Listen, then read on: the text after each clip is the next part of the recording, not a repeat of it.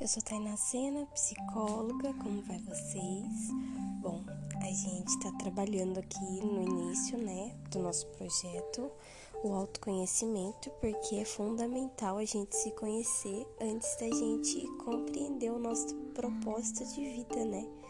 Ou de compreender um pouco melhor sobre a razão de ser, né? Por que razão de ser? Porque razão está muito ligada à consciência e para a gente trazer essa consciência aqui do que é, do que queremos, o porquê existimos, para a gente conseguir respostas para essas indagações, né? Do quem sou eu, porque eu existo, porque eu faço isso, porque eu quero isso. Então a gente precisa trabalhar o autoconhecimento.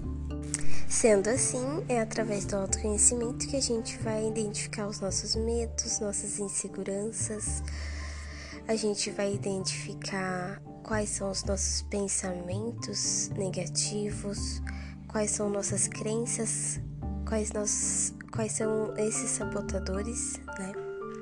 Então é através do autoconhecimento que a gente vai perceber o quem sou eu, né? Porque às vezes a gente não sabe falar sobre a gente mesmo, a gente se apropria do que o outro disse sobre nós.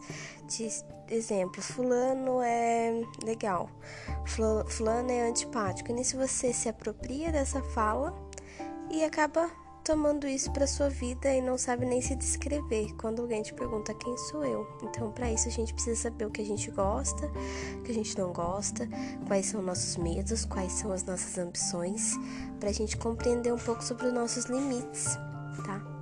E é isso.